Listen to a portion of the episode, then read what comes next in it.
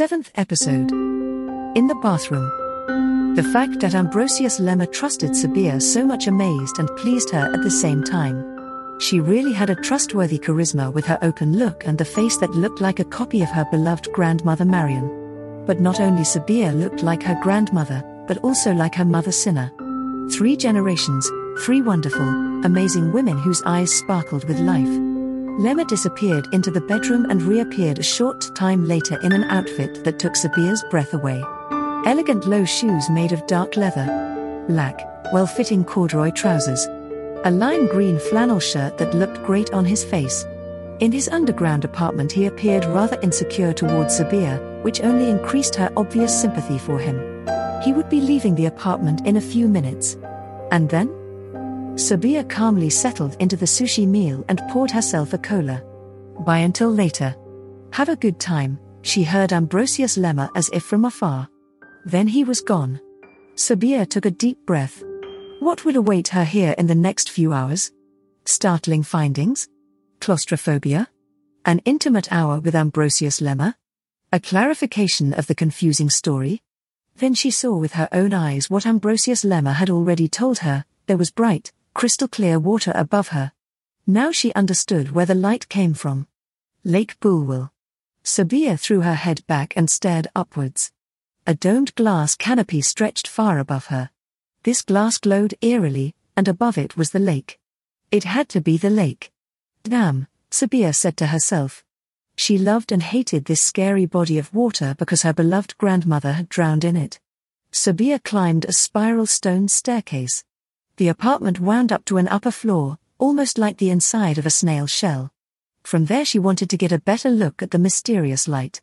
She thought hard. Sabea had many talents.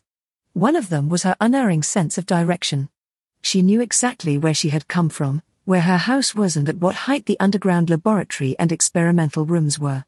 It was actually on the line between Martinus Farm, Lake Bulwell and the Elfenberg Nursing and Retirement Center at the other end. The monastery was located at an acute angle towards the lake. The area under which she now stood, which took up almost the entire ceiling, was huge. She briefly remembered her physics class. Pressure equals force per area. The larger the area, the less force was needed to act on it. That's why this roof didn't collapse. The pressure was spread over over 200 square meters. Part of the catacombs ran under the lake. Then, and this was probably the result of Ambrosius Lemmer's ambition, this huge plate of special armored glass was pulled in without giving in to the pressure of the water. But woe betide anyone who injured the glass surface with a pistol shot, for example. Within seconds the catacombs would be filled with water and it would be too late for anyone who wanted to leave Ambrosius Lemmer's crypt. Immediately too late and much too late.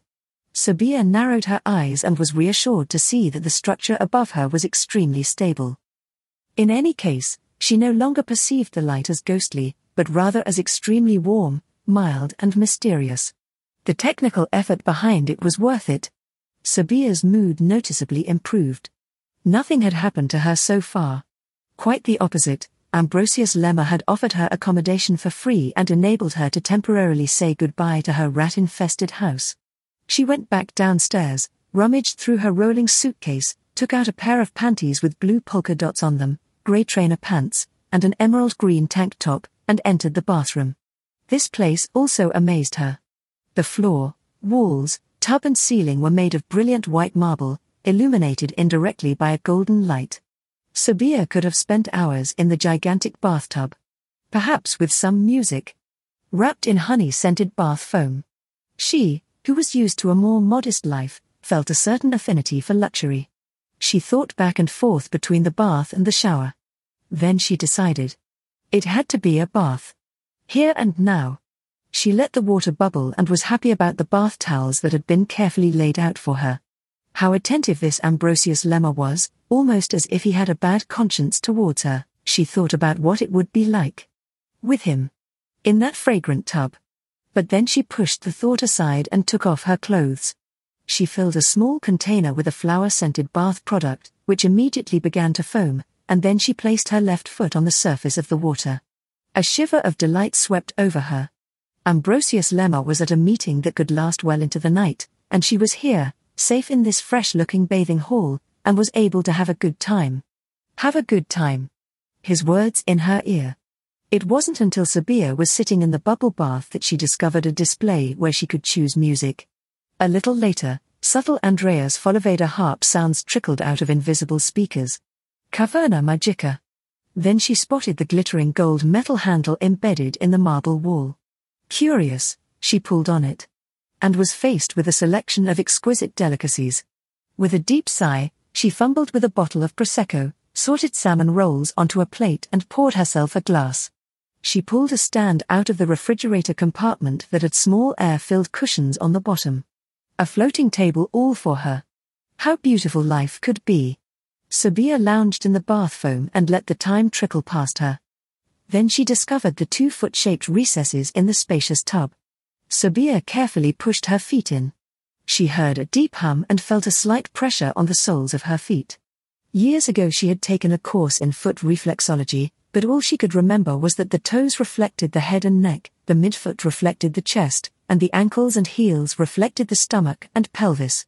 She closed her eyes and gave in to the pulsating massage. Sabea sank into a kind of trance and only woke up when the music stopped. Andreas Vollenweider had plucked his last harmony.